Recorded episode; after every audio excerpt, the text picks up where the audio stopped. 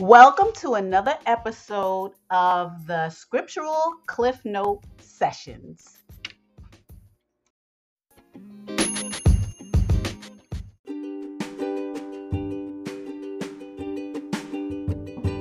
Hi, the Scriptural Cliff Note Sessions are available on the following platforms: Anchor, Spotify, and Apple iTunes. Follow us by hitting the follow button and subscribe so that you can hear all this important information that pertains to life and the future. Thanks.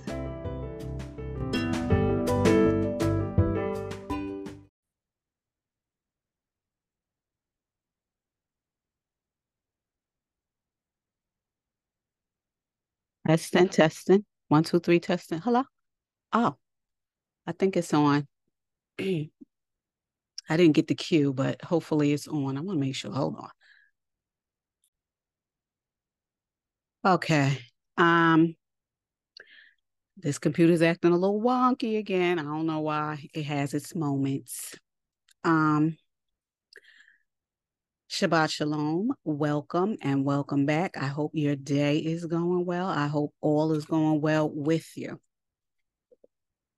Welcome to the new people and welcome back to the old reliables. All right. This is a Sabbath lesson. We are still in the book of 2 Kings. I'm not going to give you a recap of last week because it just takes too long. We are on outline/reading number 4, which consists of chapter 10, 11, and 12. I already told you before I'm doing it in threes because there happens to be 25 chapters. So I just break it down in threes depending on how many chapters there are.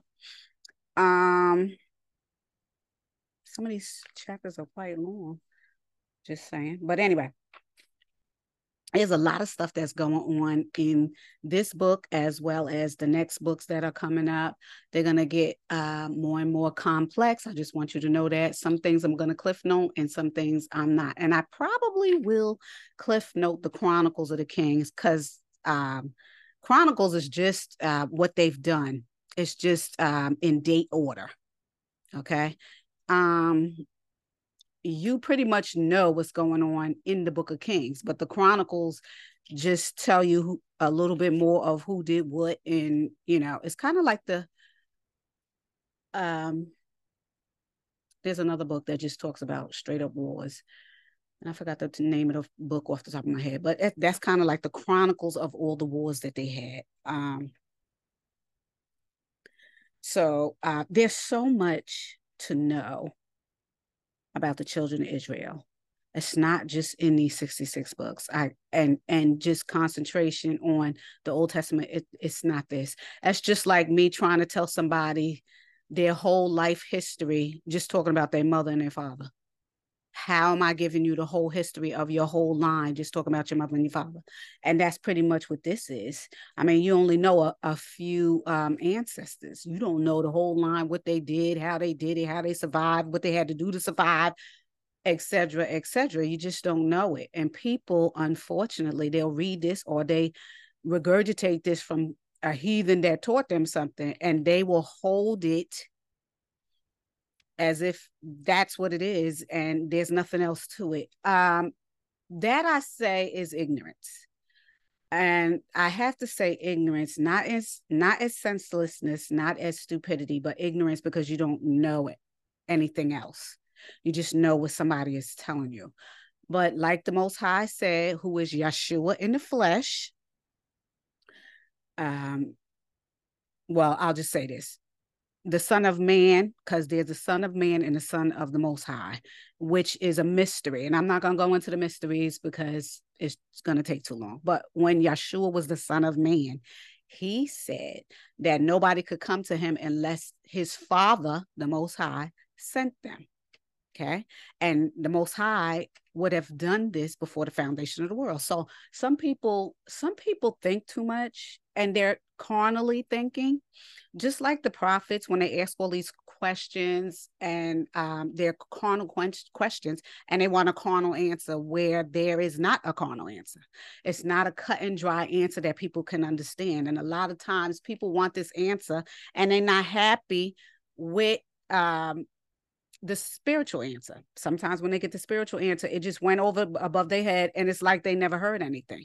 So I say that to say there's much more than meets the eye with the Bible. There's much, much more. This is why you have to gather other books.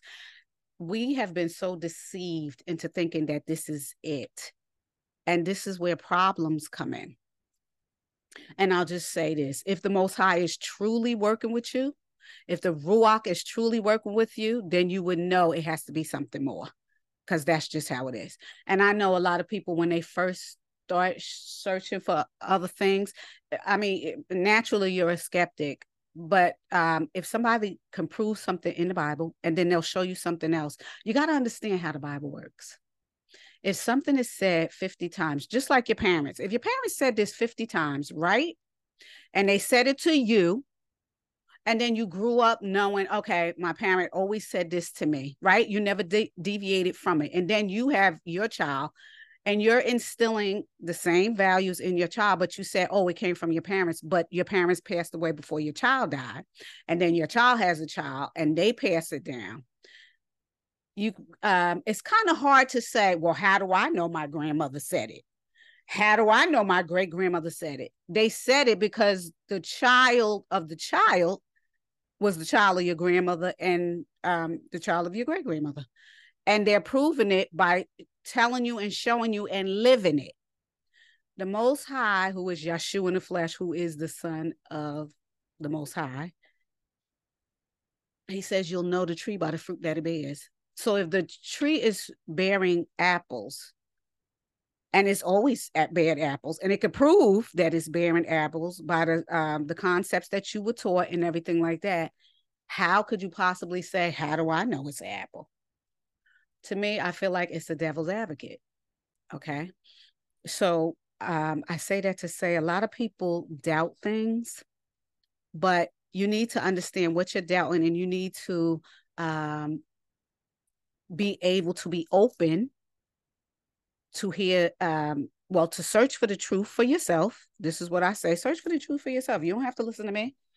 I'm going to give you the information to look, okay? You can go wherever you want, but if you're just sticking with this Bible, you're never going to find out. This Bible was meant to fool you. And what do I mean by that? It's only 66 books in the Bible.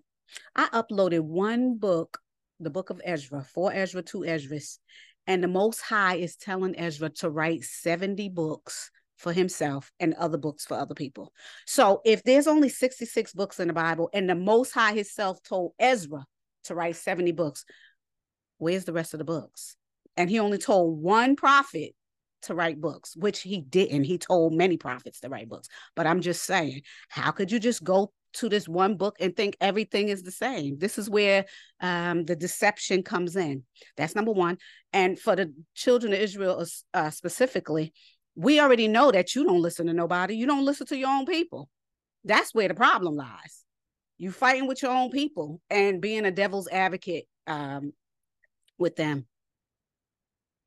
So how do you know what's real? How do you know what you think and what you've been taught is real? That's what you need to question. You need to question that, okay? Because there's so much more than meets the eye with this Bible. It is. And when people start learning and people start walking, really walking with the Ruach, not because of a circumstance or whatever it is, you'll understand a lot of answers. All the answers that you, to questions, you'll be able to understand them simply because many of the questions that you have don't have a carnal answer. They have a spiritual answer. And the only way you're going to find that out is by walking with the Ruach or listening to the Ruach. And this is why a lot of people can't receive what this Bible actually says. They can't receive it because they're in delusion. With that being said, I'm going to move on. And I say this because as we continue to move forward with the Bible, and I'm going through every book, people are starting to hear things they never heard before because they don't read the Bible. They sit and allow somebody else to tell them what's in the Bible. Either that, or they hear a story and they'll hear a few references and that's that. This Bible could be used in any way, but if you're reading it all the way through, you understand what is really being said and what the children of Israel have really gone through. You have to be able to understand that. And if you're not, then you're just simply in delusion and I can't help you. My prayers for everyone who is on this platform is that you come to understand the truth about what's going on in here. When I started coming into the truth, I was a skeptic. I was. You had to prove everything to me. Everything.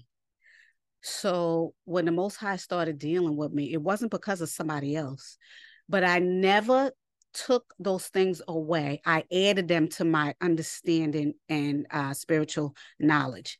Those people who was teaching me stuff that wasn't the truth, I never threw that away. I never purged it from my mind or spirit.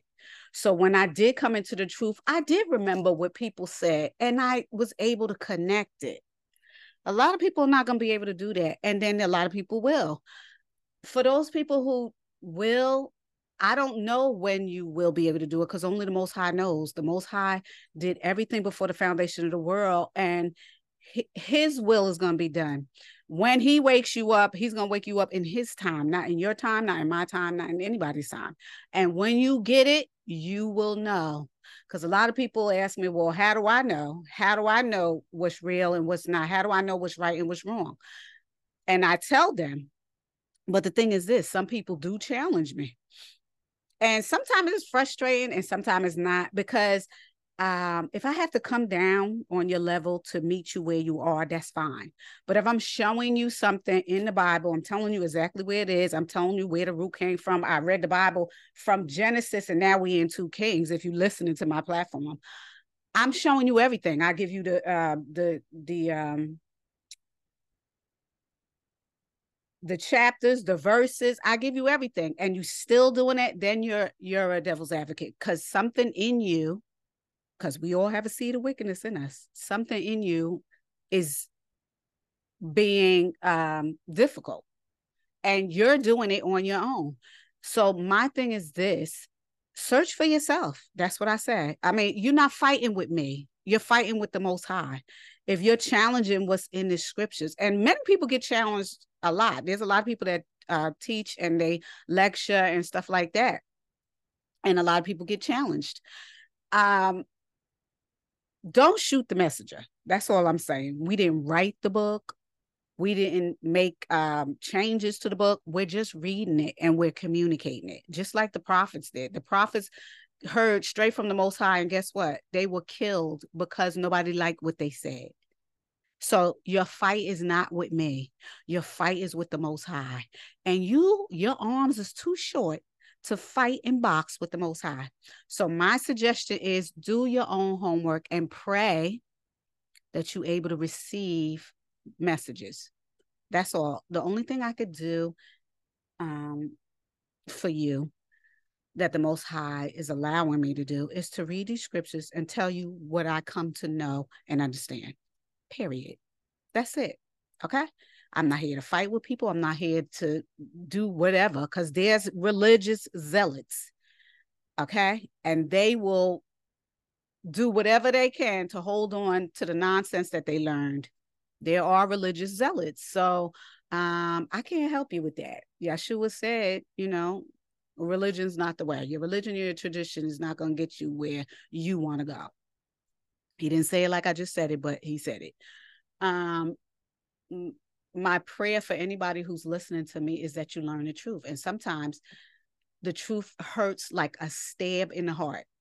And sometimes it'll admonish you to the point of changing your mind. So in any way you receive this, I hope that you do receive the truth. And I hope that you're able to receive the truth. And I hope that you're able to live with it and it not be so heavy on you that it will cause you to do something detrimental. I don't know, because this word is powerful. This word is heavy.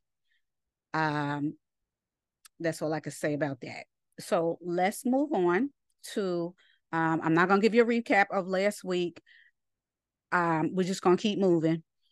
I am on chapter 10 in 2 Kings. And I'm give you the highlights, and then we're going to start reading. I tell you, the deeper we get into this, the more nonsense you're going to understand how the children of Israel are. They turn on each other at the drop of a hat. That's just how they are. We have these two kingdoms that the Most High broke down simply because of insubordination. That's what it's all about, not listening to the Most High. That's what it's about. The kings of Israel and the kings of Yahudah. The king of Israel is making everybody sing, okay? And the kingdom of Yahudah is making the king sing. So you got to understand how that is. It's a ball of nonsense. So let's just keep moving, and I'm trying to give you a sense of understanding what's happening. So let's move on. All right. I'm going to give you the highlights of chapter 10. And 2 Kings 10, verses 1 through 7 is Jehu, by his letters, causes 70 of Ahab's children to be beheaded.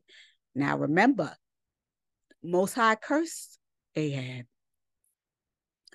Verses 8 through 11, he excuses the fact by the prophecy of Elijah, the one who was caught up.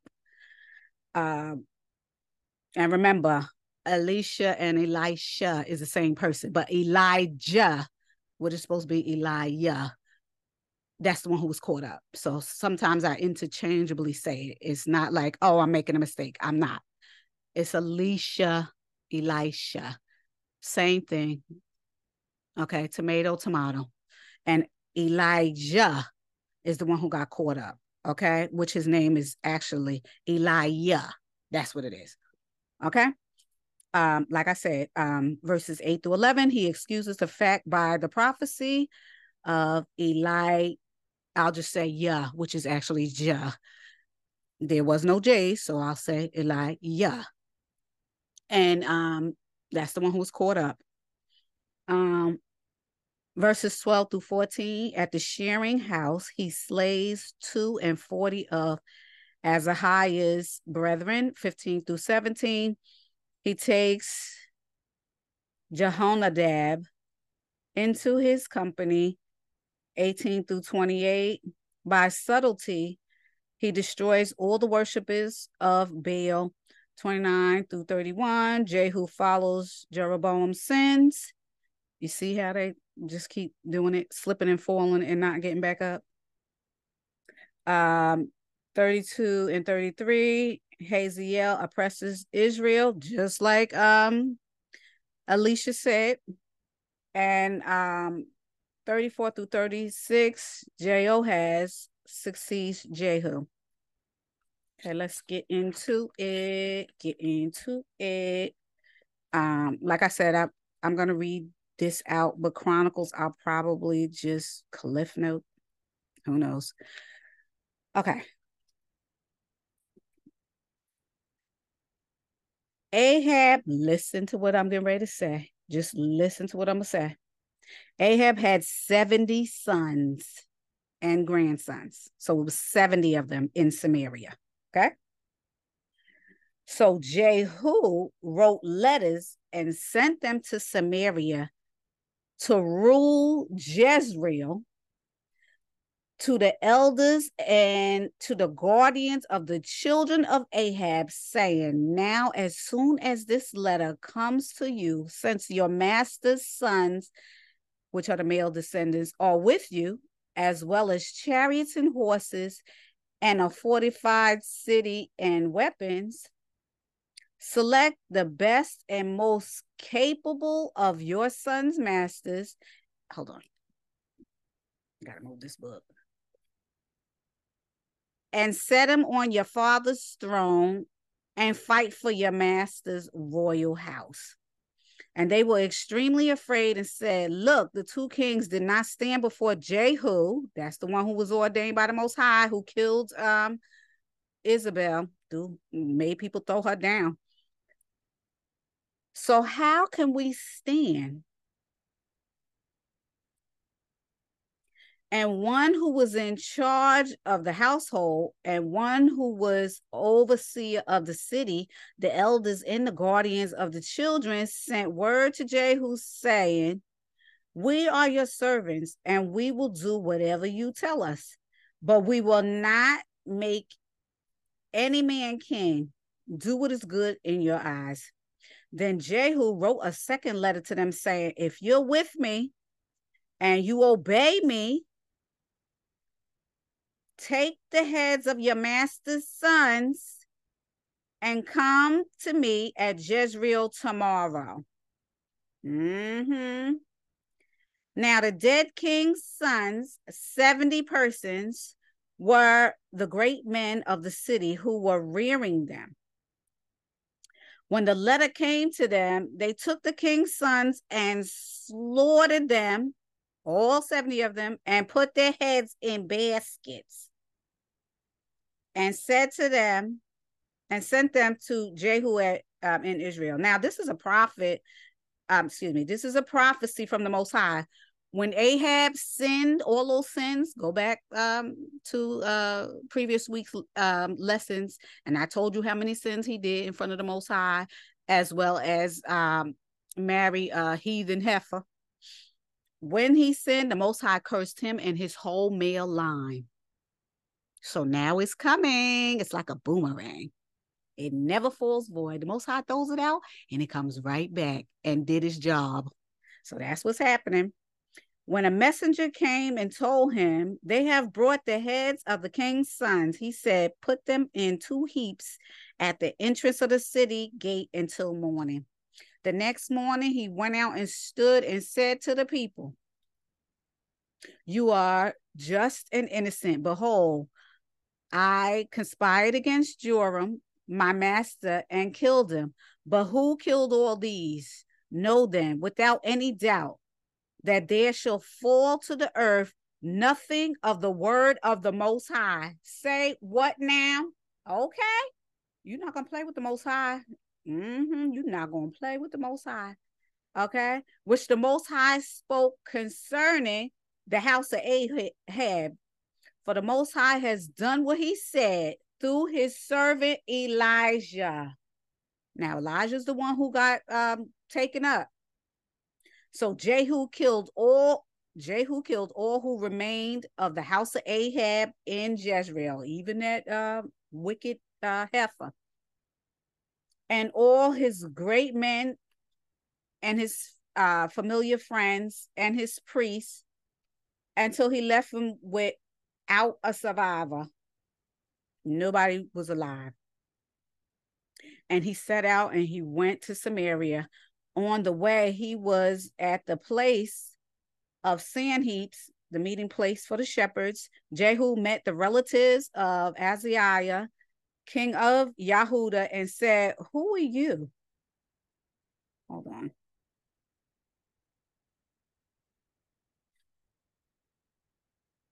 They answered, we are the relatives of Azariah.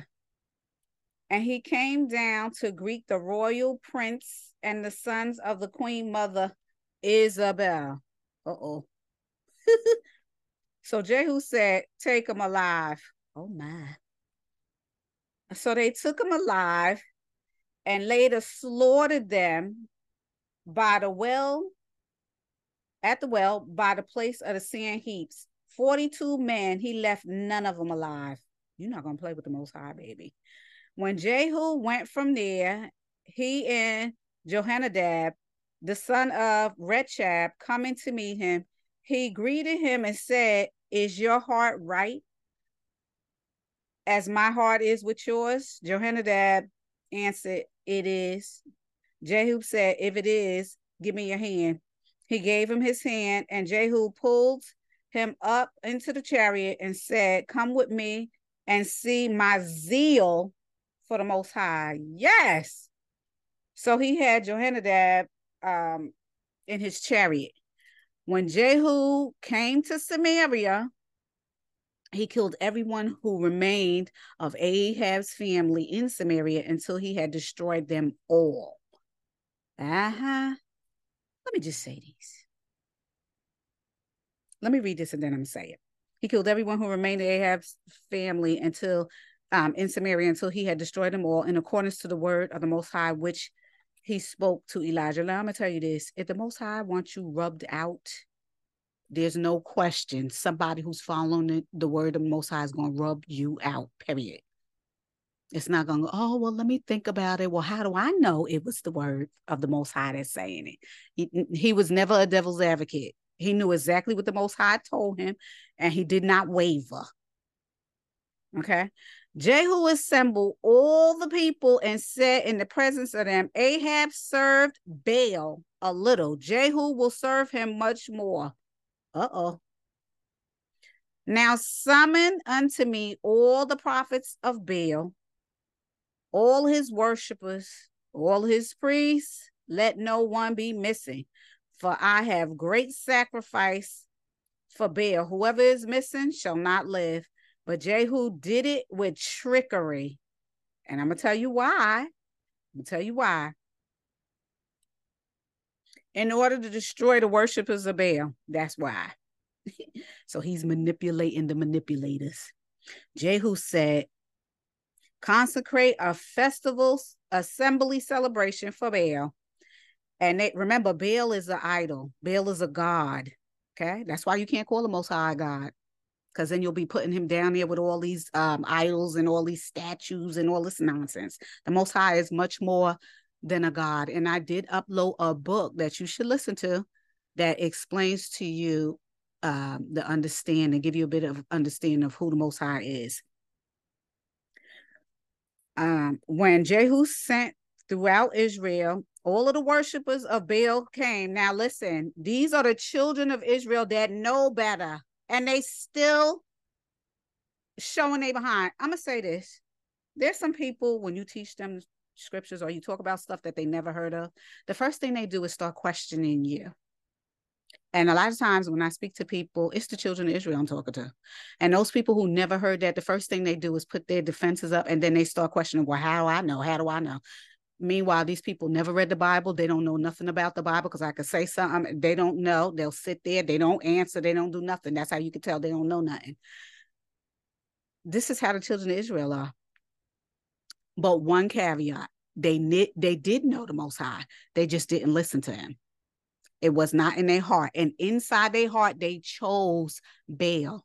So the wickedness that was planted in Adam, remember, we all have that piece of wickedness. That's why the Most High put Abraham to the side and said, this is going to be my line, and I'm going to give you the Lord's statutes, precepts, and commands, and you need to follow them. And this is how he judges through those, because everybody got a piece of wickedness. And how do you know that? The Most High said every heart is wicked. How do you know that? Everyone is falling short. That's how you know. For all you devil's advocates out there, if you know the scriptures, then you wouldn't be asking these dumbass questions. Anyway, and I did say ass, because ass is in the Bible. Anyway, so when Jehu, I'm going to read it again. When Jehu sent throughout Israel, all of the worshipers of Baal came. There was no one left who did not come. Now, again, I say the children of Israel, they knew better, but guess what? They chose to sin. They chose it, okay, by defying the Most High in every way. And that's how a lot of the children in Israel are. Some of them don't know any better, but the expectation is when you learn better, you do better. Some people like to wallow in their stuff, and then they challenge you. I'm not here to challenge you, okay? I'm here to give you a word. If you don't take the word, that's fine, because I know where my salvation lies. If the Most High came down here, who is Yeshua in the flesh, today, I feel confident that I'm going with the Most High. Okay? Can you say that? Okay? Because these people who teach you the scriptures and they want you to know the truth, the Most High is getting them to do that. because time is precious for everybody. People just don't take their time and turn around and say, oh, let me just talk for my own health for free and just do whatever, dedicate my life here. No, the Most High touches us and we do what we need to do because the Most High is doing that. In the last days, the Most High said he's going to be pouring out his spirit and people going to do stuff for his benefit and for yours.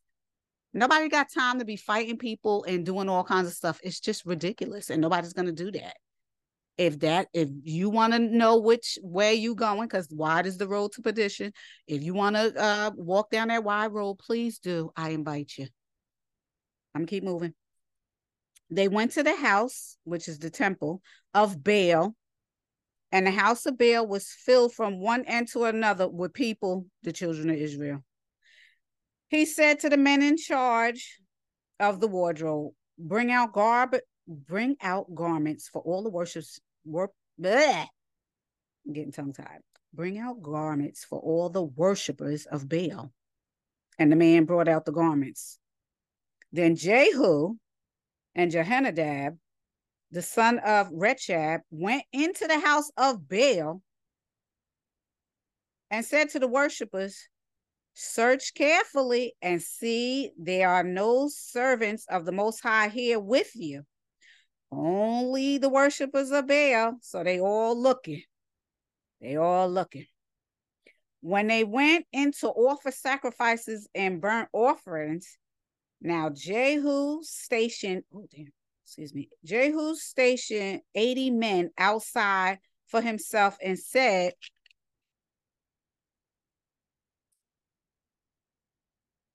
of the men who I have brought into your hands, escape.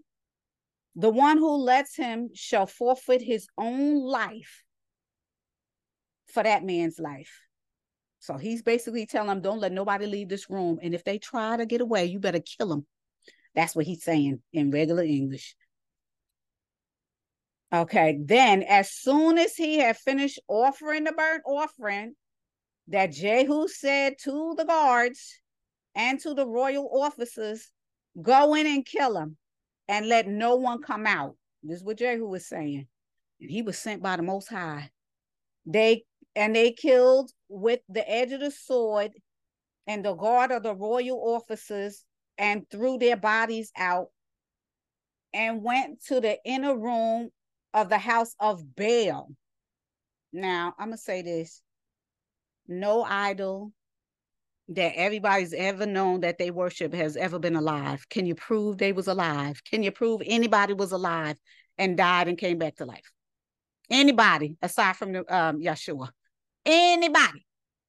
Yet they worshiping these Baal and all kinds of stuff that was never alive. And I already told you what's inside those statues, devils.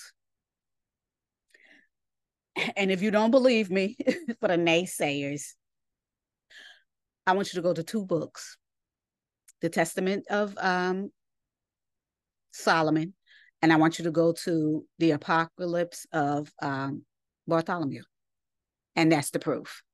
Anyway, they brought out the sacred pillars, the obelisk. So what is it? The obelisk? Who has obelisk? Obelisk. Who worships obelisk? We know that the Egyptians do. We know that anywhere that there are obelisks, they devil worshipers. And let me just stop that right there. And let's see. Okay. I travel a lot. I do a lot of traveling. Lot. And I'm not just talking about little countries in North America. I'm talking about continents. So one of the countries I went in the European continent, which was Rome, had many obelisks. And you know, in America, they got a lot of obelisks too. They have, I believe they got more obelisks in America than they do in, They have more obelisks. Well, they might. Let me think. I think it's 13 of them in Rome.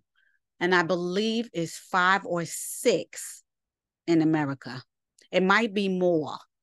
There's a documentary that people did, and they're talking about the obelisk and how the Knights of the Templar was doing all of this secretive things. Even some of the presidents was doing it as, what do they call them? Masons and Knights of the Templar, and how they was connecting obelisks with different statues and showing people how to get from here to there. Listen, just like the Most High, there's people who worship the Most High, there's people that worship devils too. So understand in here that worshiping Baal, a part of Baal is having obelisks. There's, like I said, 13, between 13 and 15. I want to say 13, but it could be 15. 13 obelisks in Rome, 13. They took them from Egypt. They took them from Egypt. And America took them too. Now, they said that some kind of king, the last king, or Egypt itself, you know, the people that's there now, that's not truly the children who was there, the Egyptian children who was there, the ones that's now, that's mixed and mingled. At some point, they gave America, they gifted America a few. I want to say there's 5 or 6. It could be 5 or 6 here in America, but there's 13 in Rome. And that's significant. You know why? Because it also fulfills a part of a prophecy. And I'm not going to talk about that prophecy right now, because then I'm going to go somewhere else, child. When I tell you these things, a lot of times these are mysteries, and this is happening under all of our noses. Now, some people could hear this and they won't believe nothing I say, but if it's broken down to them, because people, some people are not abstract. They can't think abstractly. And I'm not trying to insult anybody, but a lot of people can't think abstractly. They can't connect dots, and they're like cats. Like I said, a cat could be doing something, and all of a sudden you come in with a string. The cat is not focused on the task. The cat is focused on now, oh, there's a string. So I'm going to get real distracted with the string, and I could take you anywhere with this string. That's how most people are. And I'm going to prove it to you. There's a lot of movies out that show you. Number one of them, well, it's not number one, because it's not, by date, I would say Wag the Dog. Okay, Wag the Dog is one, and They Clone Tyrone is another one for the children of Israel. There's many movies like this, and the concept of the movie is people are fooled, and this is how governments and how people could keep you distracted while they destroying things. Yes, so that's it. So I say that to say there's things happening under our nose, and we're distracted by everyday things, whereas prophecy is being carried out right under our nose, but people don't see it, and people can't receive it or accept it because it's not blatant in their face. Some people, you have to hold their hand and explain every detail to them. And who has time for that? This is what I mean about discernment. Discernment is spiritual. You're going to get discernment. This is how fast discernment going to come to you. But some people didn't even pass common sense. If you don't have common sense, I don't know what to say to you. And like I said, common sense is like a muscle. It must be exercised. If not, it's going to atrophy and you're not going to have it. And that's exactly what's happening.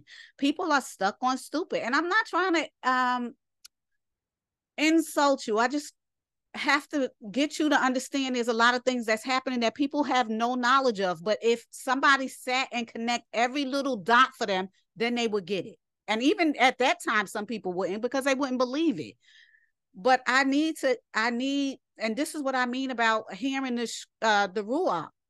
You can't hear the Ruach if you don't have no common sense, because you got to learn how to connect dots. You got to learn how to do these things. And if you're not abstract enough and holding things in your heart and being able to connect dots, how are you moving forward?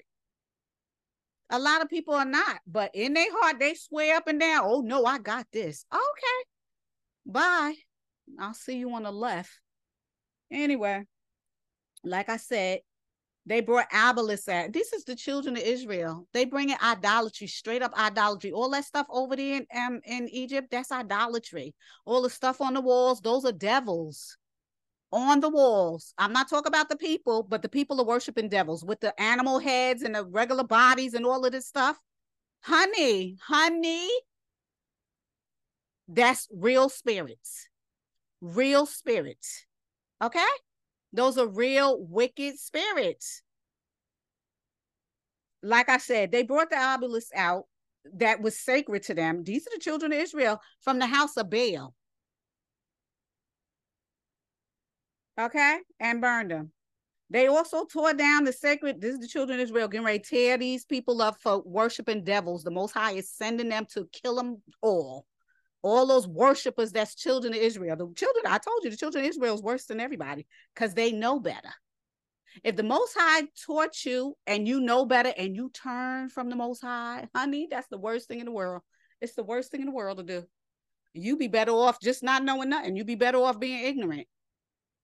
Anyway, so they tore down the sacred pillar of Baal and tore down the house of Baal and made it into a latrine, okay, to this day, from the day of the writing.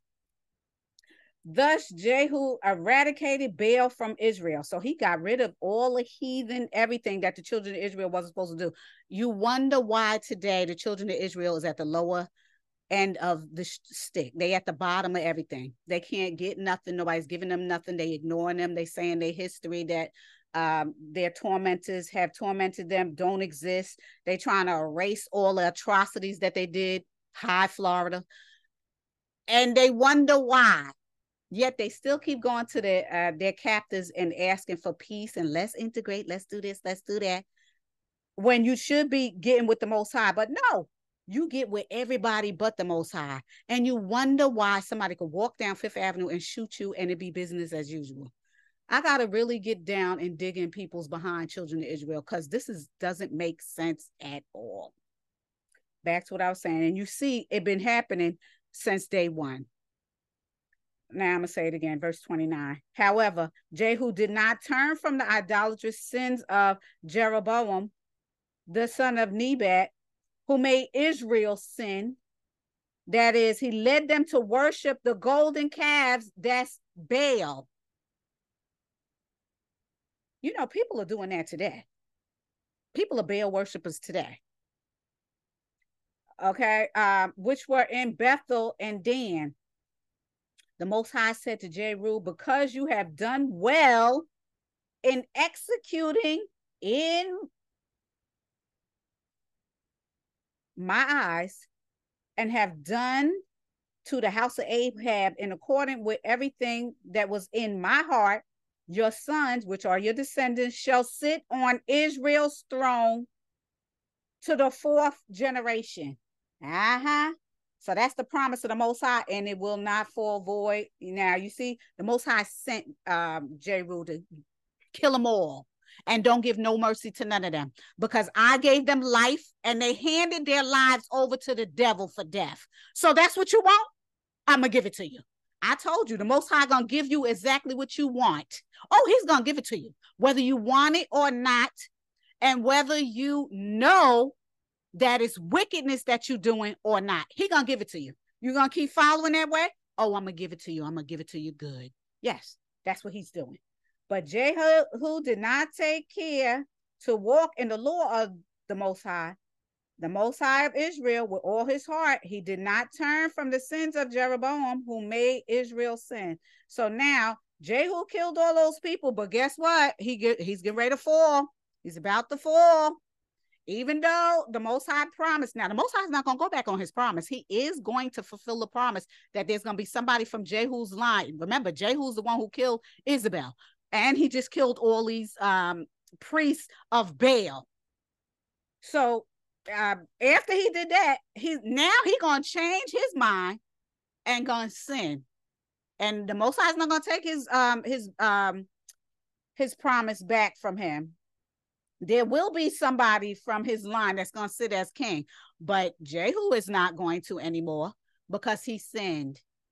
What I tell you about listening to the Lord, statutes, precepts, and commands of the Most High, I already told you, no, they not perfect. I mean, not perfect, but they didn't make you perfect. The laws are perfect, but they're not going to make you perfect. It's a gauge for the Most High to either get rid of you altogether or to spank you to the point that you're going to be yelling uncle. Yeah, that's what it is. It's a gauge for punishment. That's what it is.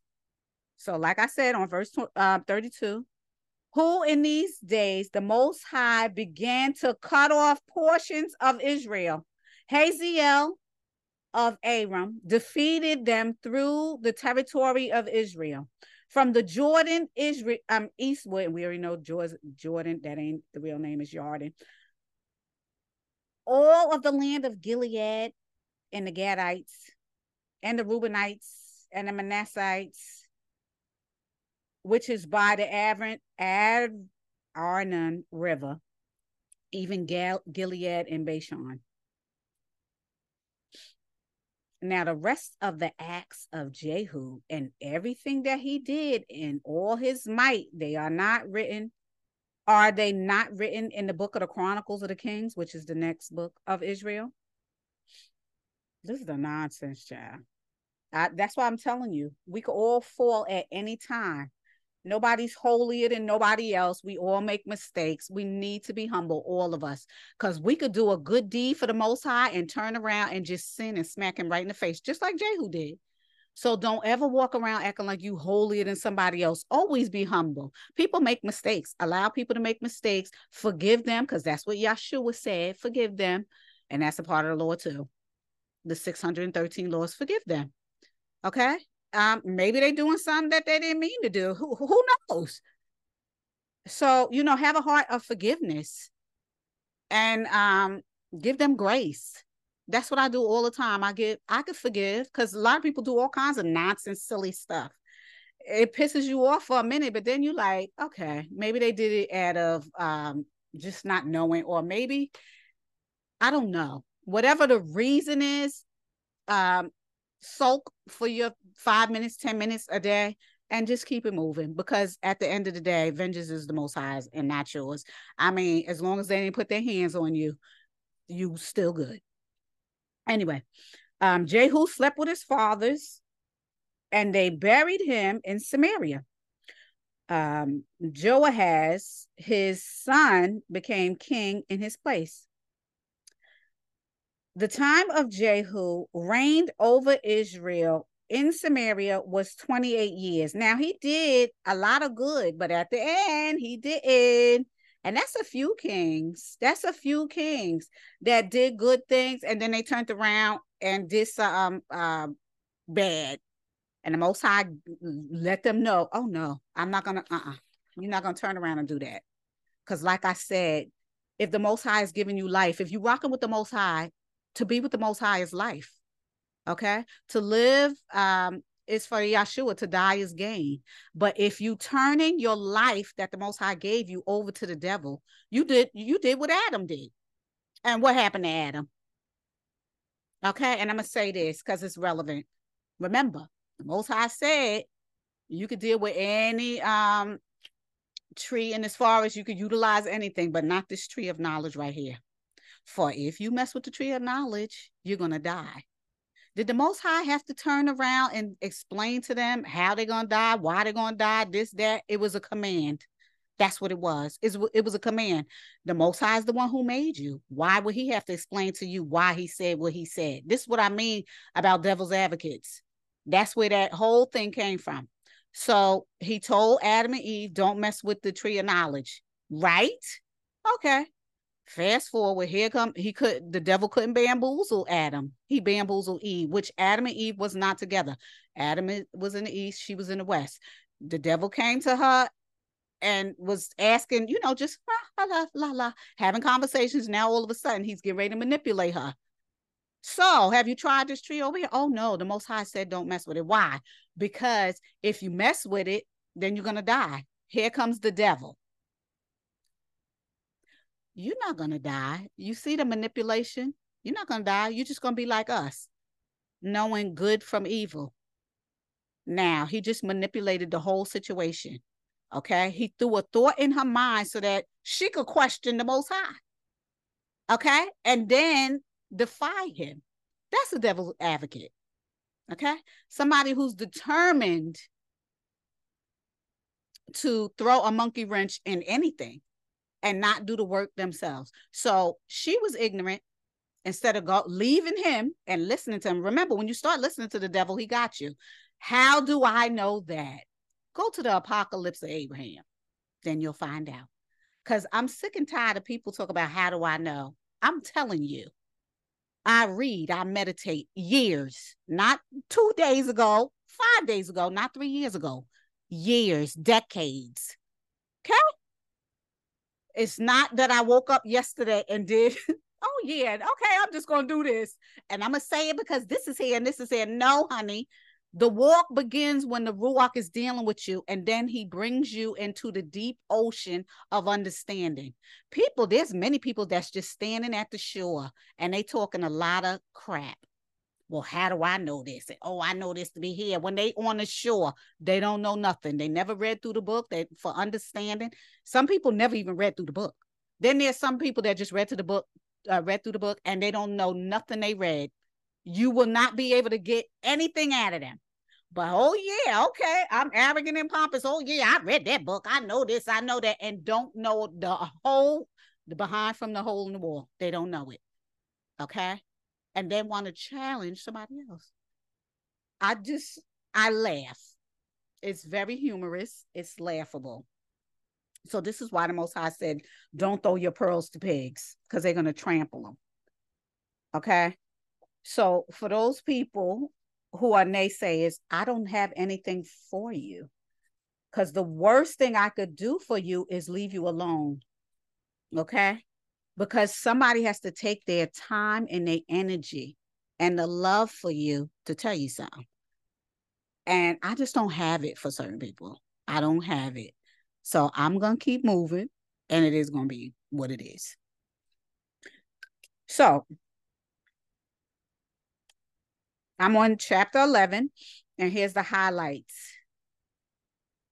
1-3 is Joash being saved by Jehosheba, his aunt, from Athaliah's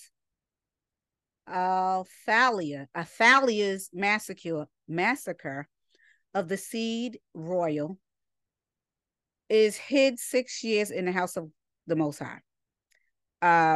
4-12, Jehoiada, giving order to the captains in the 7th year, anoints him king. Athaliah is slain. That's 13-16. 17-21 is Jehoiada restores the worship of the Most High. Now, I'm going to say this. The children are going to fall off the wagon. And that's all they keep doing. They keep falling off the wagon. They fall off the wagon, they get back up. And I already told you, a saint from a sinner. Okay? Everybody's going to fall off the wagon, everybody. But it's what you do after that counts. Okay? Is what you do after that counts. Just like, and I have to keep reminding you of these things. It's just like Cain. Cain killed his brother Abel. He knew he sinned. Cain knew he sinned. He knew. It wasn't written anywhere. It was already in their hearts, right from wrong. But they chose wrong. I already told you, Adam was told by the Most High. So was Eve, and they chose another way by the manipulation of the devil. Okay? Once that evil, wicked seed was planted into Adam, it's in all of us now. That's why we have to choose ye this day who you're going to serve. Now, I'm going to go back to Cain. Cain knew that he was wrong when he killed Adam because the devil coached him to do it. The devil threw things in his head to make him jealous of Abel. Okay. Abel was the one who listened to the Most High. Cain was the one who listened to the devil. Cain killed Abel. The Most High was very graceful and gracious enough to wait for a minute. He waited for Cain because Cain knew he should have repented. That means changed his ways and been sorry and asked for forgiveness for the Most High. He knew he should have did that. He knew in his heart he should have did that. And so did the Most High. Most High waited for him to do it, and guess what? He never did it. So the Most High went to him. Now, the Most High didn't have to go to him. The Most High could have just wiped him off right there. But the Most High went to him and said, where's your brother? So the Most High is playing coy because he already know. He already knew that Cain killed him because Cain's soul was yelling to the Most High from the blood that was spilled. I already told you. The blood is the life. The Most High said this. It ain't coming from me. So you eating somebody's blood, I don't care what it is, an animal or anything, because that's one of the laws, don't eat it. you are consuming somebody's life. I don't care whether it's a pig, a dog, a piece of cattle, a chicken. You're consuming the life of something or someone when you eat their blood, because the soul is in the blood, sir and madam. Okay? So the Most High went to Cain. He didn't have to. He could have just wiped them out for doing that, because Cain knew better. Then he asked Cain, trying to be coy. The Most High is being coy, like, oh, where's Cain? Where's your brother? Oh, I don't know. Am I my brother's keeper? Now, that was a rhetorical question to the Most High. But I'm going to answer that question, because the Most High already knows that he knew. Yes, you are your brother's keeper. And as a matter of fact, this is another reason why the children of Israel in the position they in now, because they don't act like their brother's keeper. But anybody else could be their brother though, but not their true brothers. Their true brethren, no, they don't. They reject them, but they will hold on to anybody else, what anybody else says, what anybody else does, but they will not trust, believe, or love their own brethren. This is a part of why the children of Israel are the way they are. They scattered, they divided, all of that. They in delusion. The devil did that because they allowed the devil to do that. And this is why the Most High said, for the children who are called by my name, turn from your wicked ways and repent. Yeah. So you know who the children of Israel are, because today they divided. Every nation, many nations, I'll say not every nation, but many nations are united. Many nations are united. Any nation you go to, they all united, except for the children of Israel. They not united. They against each other in every way. They are not united. That's how you could tell the children of Israel, because the Most High says many things about the children of Israel being scattered and being against each other, being scattered, being against each other, hidden. The children of Israel are hidden. That's why people are guessing that they know who the children of Israel are, but they way off.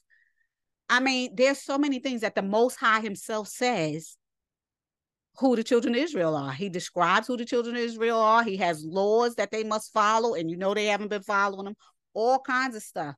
I say that to say the Most High gives you time to repent. And when you don't, it's your own fault. You can't blame nobody else but yourself, just like Adam, just like Cain, and every king that we're reading about now. He gives you time to repent. Okay? That's why he says, choose ye this day who you going to rock with. And I'm just putting rock with, but he says, choose ye this day who you will follow. Okay? You know, I put my own spin on it, children of Israel and everybody else. I hope that you can understand some of my colloquialisms. I'm sure you can if you're listening to this platform, because you have discernment. Okay. I had to sip some of my water because I'm starting to talk a lot. So now we are on chapter 11.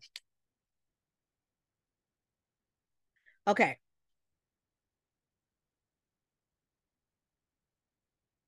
Athaliah, queen of Judah. Now, I need you to listen to what this is saying, okay? I need you to listen to what this is saying.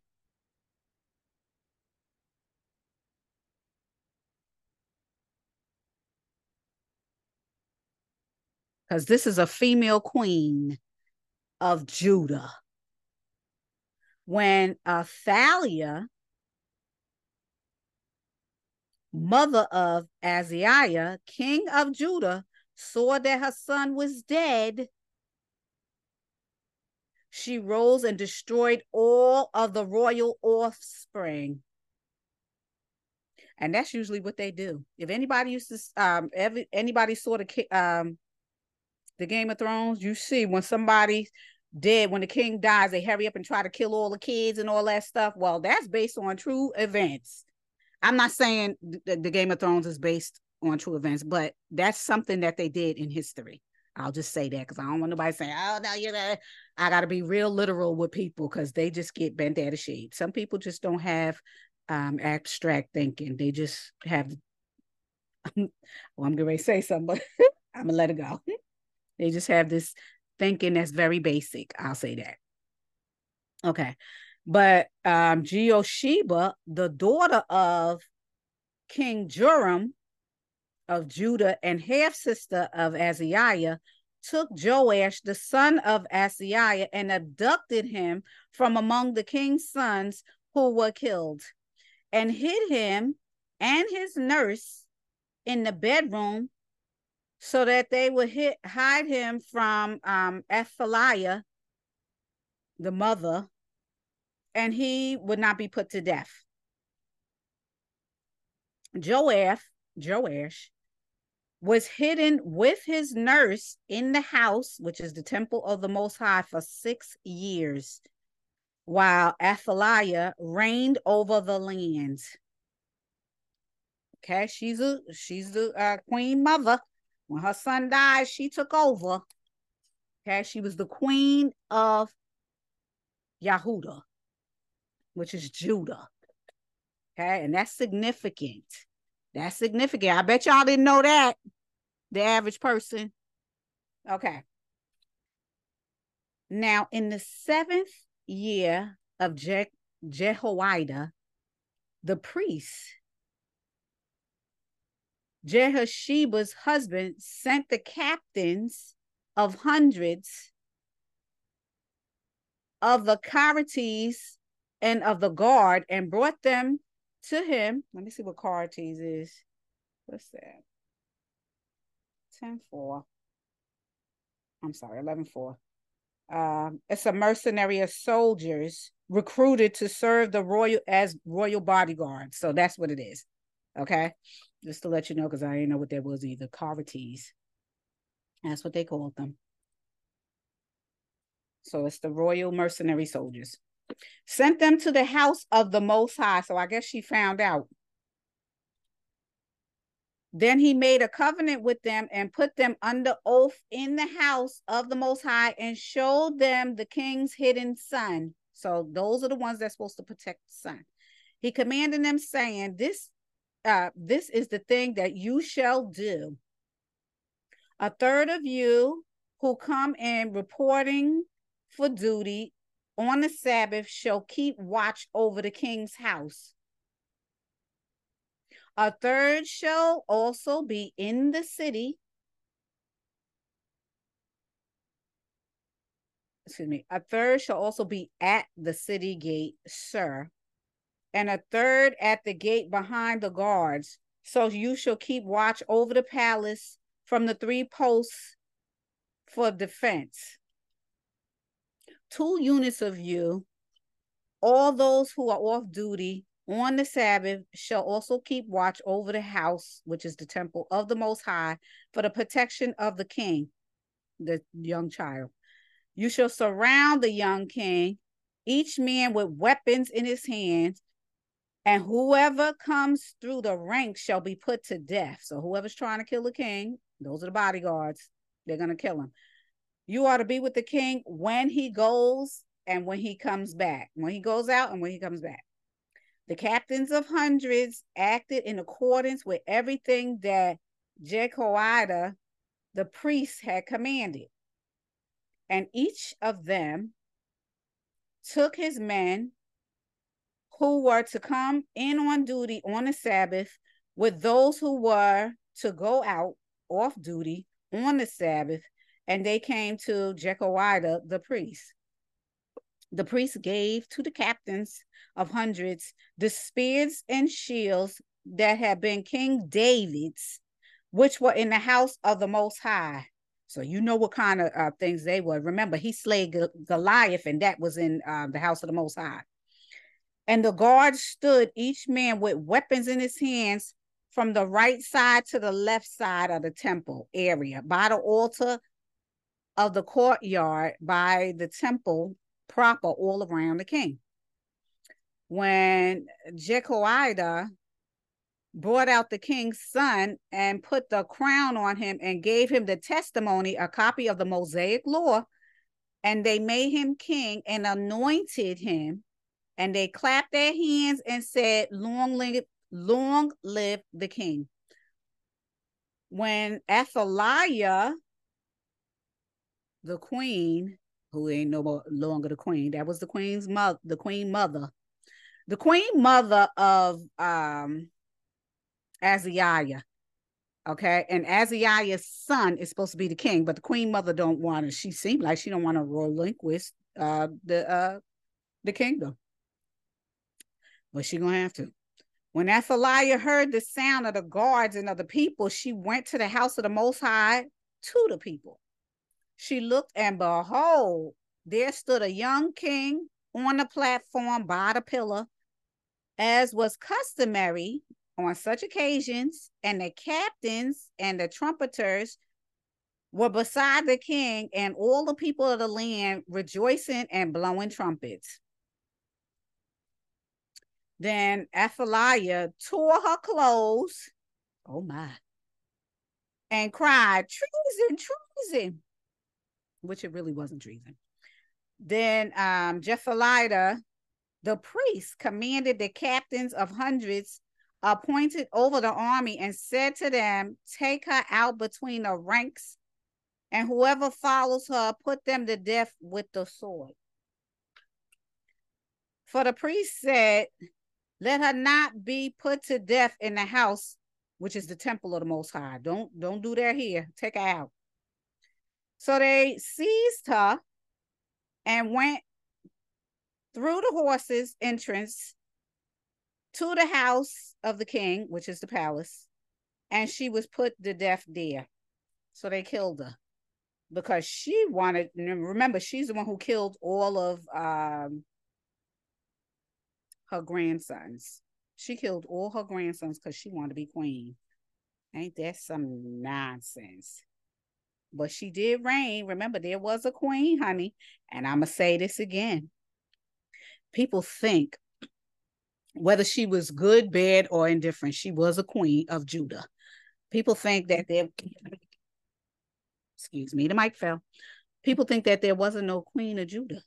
But there was. You just read it. I just read it. And I just showed you. And that's in chapter 11 of 2 Kings. So what? She was the queen. Was she a good queen? That remains to be seen, honey. Okay.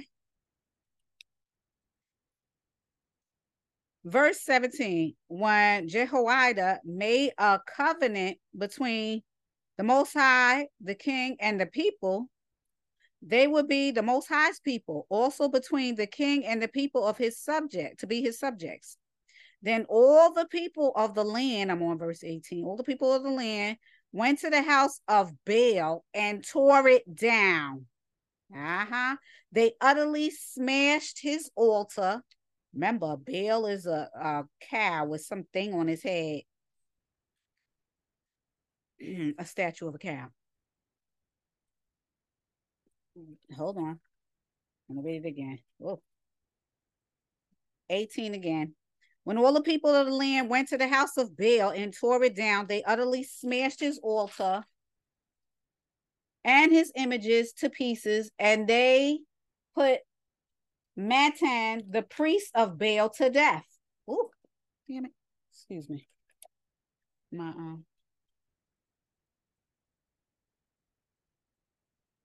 hand fell away from me.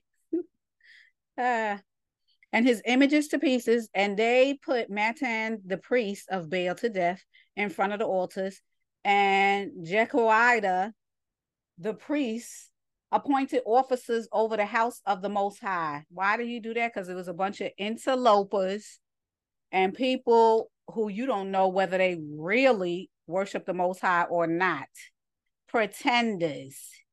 Uh-huh. A lot of pretenders that was the children of Israel.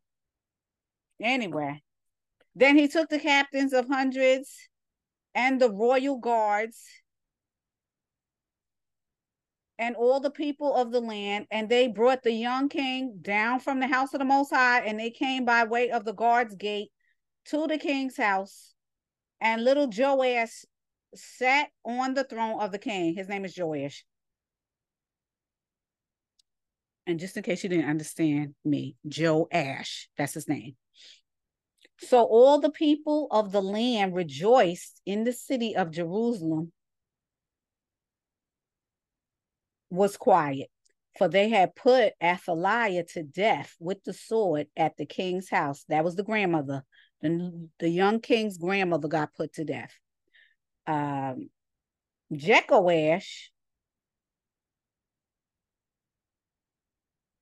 Joash was 7 years old. His name was Jehoash, but they say in Joash in parentheses. Remember, I'm in the Amplified Bible. Oh, and I forgot to mention that in the beginning. Yes, I'm in the Amplified, so you know they interchanging names. Is the Bible tampered with? Say what? Yes, it is. So that's why you got to understand and be in the will of the Most High and hear what the Ruach is saying, because then you'll know what the real names are and you can navigate all the nonsense.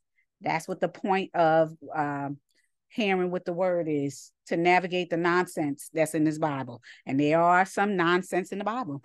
Case in point, I ain't even going to explain it because I've explained it 1,000 times. I'm going to keep going. Okay, so Joash, which is Jehoash, I don't know why they keep mixing names up. It's still a little boy.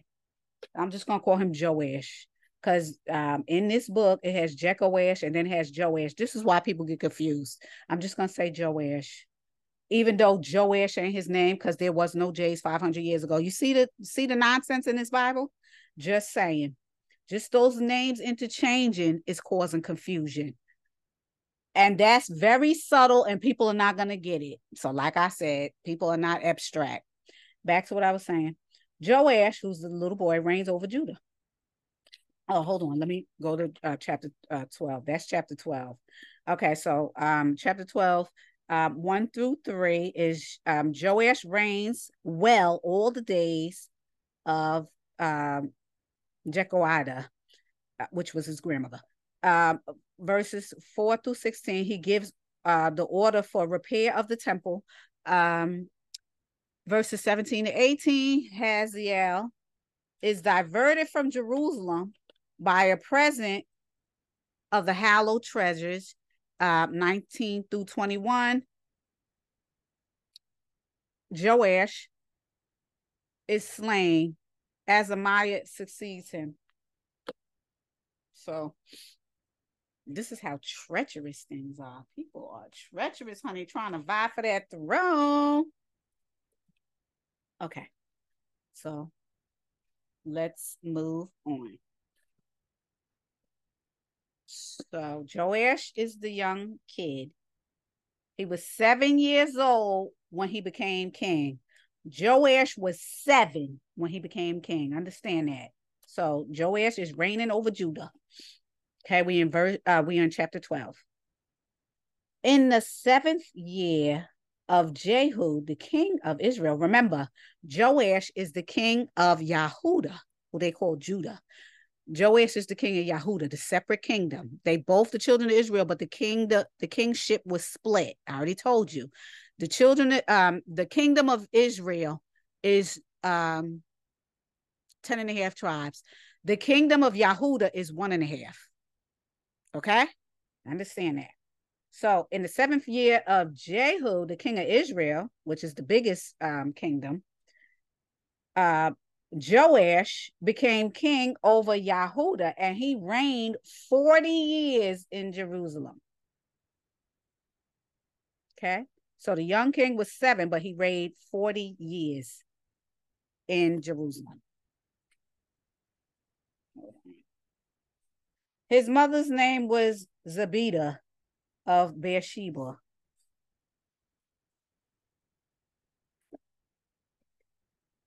Joash did right in the sight of the Most High all his days in which Jehoiada the priest had instructed him. So he did right in the sight of the Most High. That's why he reigned so long. Only the high places were not removed. The people were still sacrificing and burning incense to the Most High on the high places rather than in the temple. So they were still worshiping the Most High, but they was doing it wrong. So they was half sinning, but they were still worshiping. That's why the Most High gives us grace And that's why he winks at the stuff that we do, because he understands we ain't nothing but humans. We ain't nothing but a blade of grass and a puff of smoke. He understands that. He understands that we have no idea what we're doing. That's why Yeshua said, forgive them, for they know not what they do, because he understands that.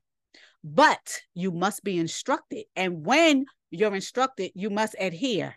And that's when you'll get judged, when you know better. Because the expectation is when you know better, you do better. Sometimes we don't know better, but you can't stay in your ignorance. You can't wallow in your ignorance. And that's what a lot of people do, because it's safe there for them. So, oh no, I don't know, I'm still learning.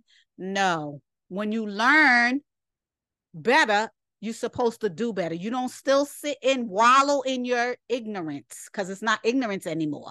It becomes senselessness. And what's senselessness? Stupidity. Because you're choosing to stay that way. And that's just stupid. Back to what I was saying. Joash said to the priests, all the money for the dedicated things which is brought to the house of the Most High is current money, both the money of each man's assessment for all of those bound by vows, and all the money which any man's heart prompts him to bring into the house, which is the temple of the Most High. Let the priests receive such contributions for themselves, each from his acquaintances, and they shall repair any breach of the house of the Most High. Wherever the breach is found. So they're trying to fix up the temple. But it came about in the 23rd year of the reign of King Joash, that the priests still had not repaired the damages of the Most High's house. Now, they had the money to repair the house, but they still didn't do it. What on earth? What is happening? What is happening, people, that you are not taking the money and repairing the house?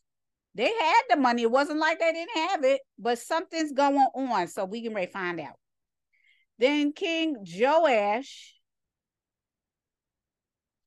called for Jehoiada the priest and other priests and said to them, why are you not repairing the damage of the house, which is the temple?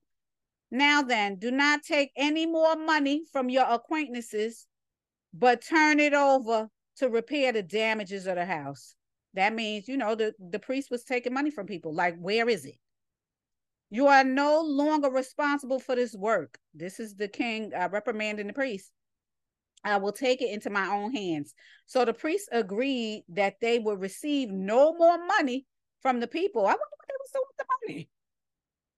From the people, nor be responsible to repair the damages of the house.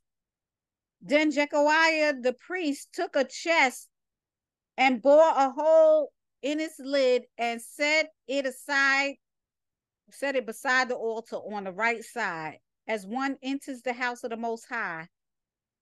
Hold on. And the priest who guarded the door put in the chest all the money that was brought by the people into the house of the Most High.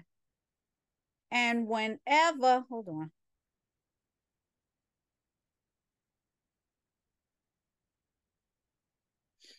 And whenever they saw that there were a large amount of money in the chest, the king's scribe and the high priest came up.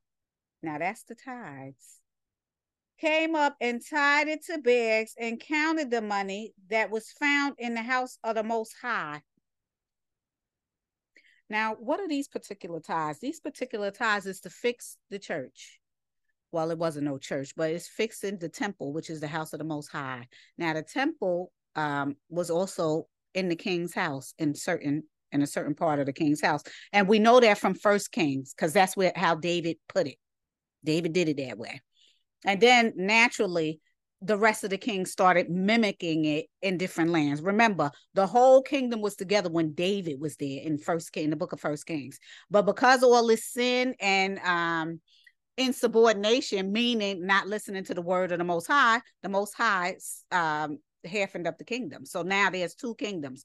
But naturally, they mimicked what King David did, because King David is still revered and loved to this day, 2023. But at that time, they still remember how wonderful King David was, and they mimicked the way he ruled his kingdom. So back to the money. Then they gave the money, which was weighed out into the hands. So they weighed, they used weights and measures.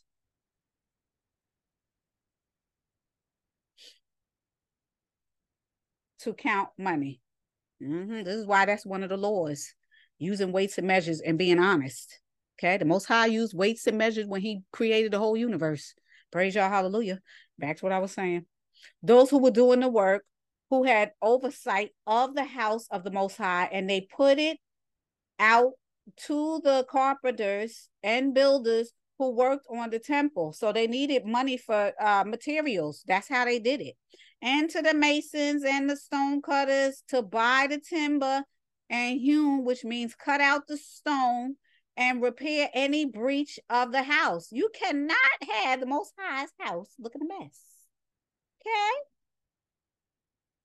Okay? To repair any breach of the house of the Most High, and for all that was laid and put before repairing the house.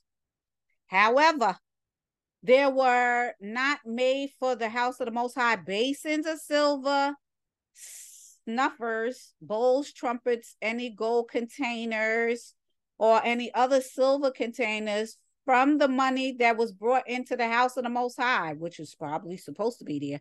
But they gave that to those who did the work, and with it they repaired the house of the Most High. Moreover, they did not require an accountant from the men. So here's where the theft and all that stuff comes in. Just what I'm talking about. Thieves in the temple, honey. Moreover, they did not, and I'm on verse 15. Of chapter 12. Moreover, they did not require an accounting from the men into whose hands they placed the money. So they don't know who they gave the money to be paid for those who did the work, for they acted in good faith. Okay. That's why there ain't no silver stuff and gold stuff in there. Money from the guilt offerings and money from the sin offerings were not brought into the house of the Most High for repairs. It was for the priests. And Hazael, king of Syria, went up and fought against the Philistines, which is Gath. Hold on.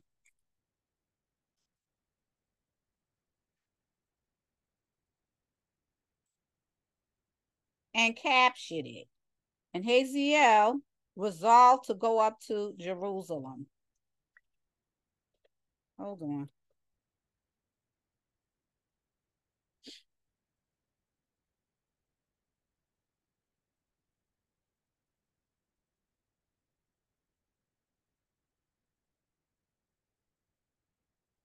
Okay. Hold on. I had to write something. That's why. All right. Still writing. Hold on. This is important information. That's why I'm writing it. All right, now I'm gonna keep going.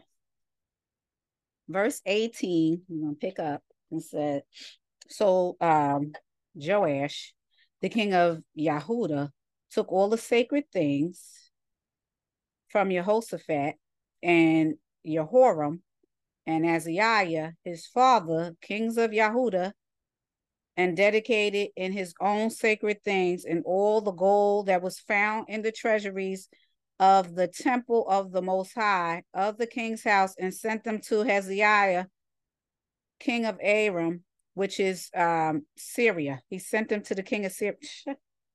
He sent them to the king of Syria. And Hazael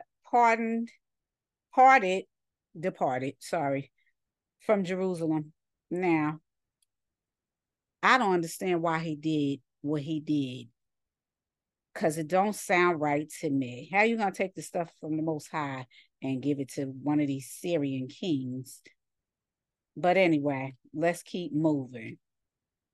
Hold on. Remember, this is the child of one of the wicked kings. Even though he did right, remember, we all fall down. So Joash succeeded by Amaziah in Yahudah. I'm on verse 19. Now the rest of the acts of Joash and everything that he did, are they not written in the book of the Chronicles of the Kings of Yahudah? His servants arose and formed a conspiracy against him and struck down Joash in revenge at the house of Millo on the way that goes down to Silla. Now, why did they do that? Because he turned around and gave the Most High stuff to a heathen king. That's why. What on earth? That's why he did what he did. You see the nonsense? Now, this king was good for a long time, but then he turned around and did something wicked. That's why they killed him. Enough is enough. That's what I'm telling you. We all fall short at any time we can. That's why we have to stay full and we have to stay humble, because at any time you could get puffed up by something somebody said, by something somebody did, by certain things, by getting your head gassed up and filled up with somebody that's saying, oh yeah, you're doing good or whatever. Always keep your head to the Most High. Don't get gassed up by life or the devil. Stay full, my friends. Back to what I was saying. So they struck Josiah down. For Josachar, and they have a different name here too, but I'm just going to call him Josachar, the son of Shemeth, and Jozabad, the son of Shoma, his servants, and struck him, and he died. And they buried Joash with his fathers in the city of David. Amizah, his son, became king in his place. You see? I want to say this. Now, Joash did good for a long time. He did it for a long time. And you already know that he reigned in Judah for a long time. Remember, he was 7 years old when he became king. And he reigned for 40 years. Okay? But then he turned around and did something scandalous and wicked in the sight of the Most High. So the Most High rained right on his head and sent somebody to kill him. It is what it is. You're not gonna play with the Most High. Never. You're never gonna play with the Most High. You can act like you can. You can act like you fooling him, but you ain't never gonna fool him simply because he's sitting there watching everything you do. I already told you, we like the ant farm. You can see everything in the ant farm. You can see everything they do. There's nothing hidden from you in the ant farm. Okay, you can hold that ant farm up. You can see all the tubes and all of the chambers that they make. You can see everything. You can see them laying eggs, all of that.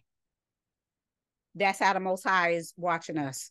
There's nowhere you could go that the Most High is not looking at you. Nowhere. Okay, there's nothing, no sin that you could do that's so secret that the Most High is not going to do. This is what I mean. The only person you fooling is you, because you certainly not fooling Most High. So all the stuff that you do, focus on the Most High, because the Most High said all have fallen short of his glory and all has sinned. All of our hearts is wicked, all of them.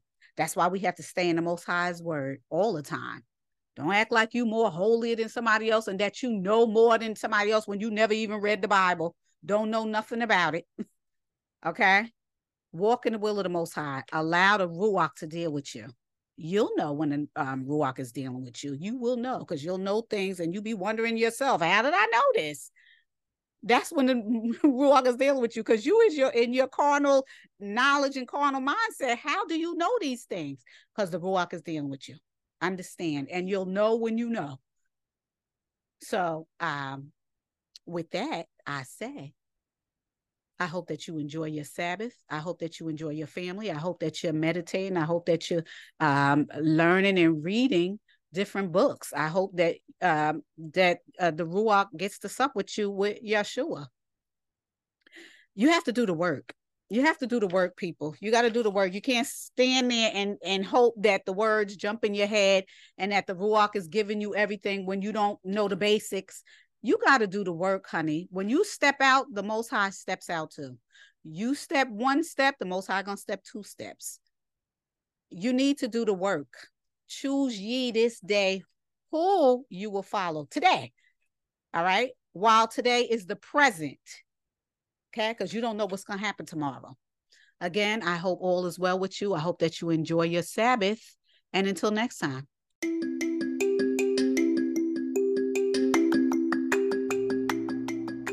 Hi. Trying to contact me regarding a question, comment, or concern? Well, you got two ways of doing so. The first way is you can email me at cliffnoteqa@yahoo.com. I'll say it again. This is one word.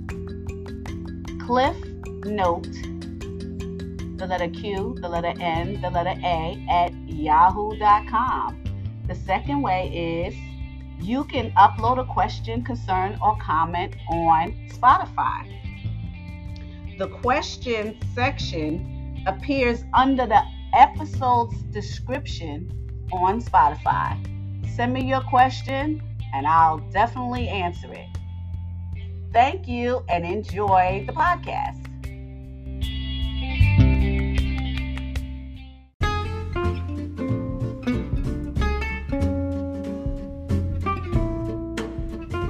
It's good to hear the word of truth from the Most High.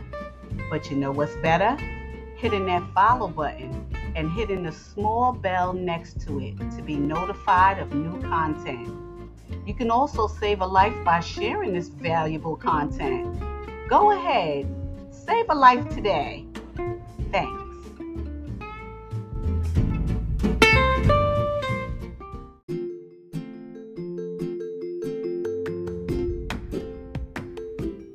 Hey, don't make me your guilty pleasure. Hit that follow button and make that commitment. You will not be disappointed. And it's free. It doesn't cost nothing to hit that follow.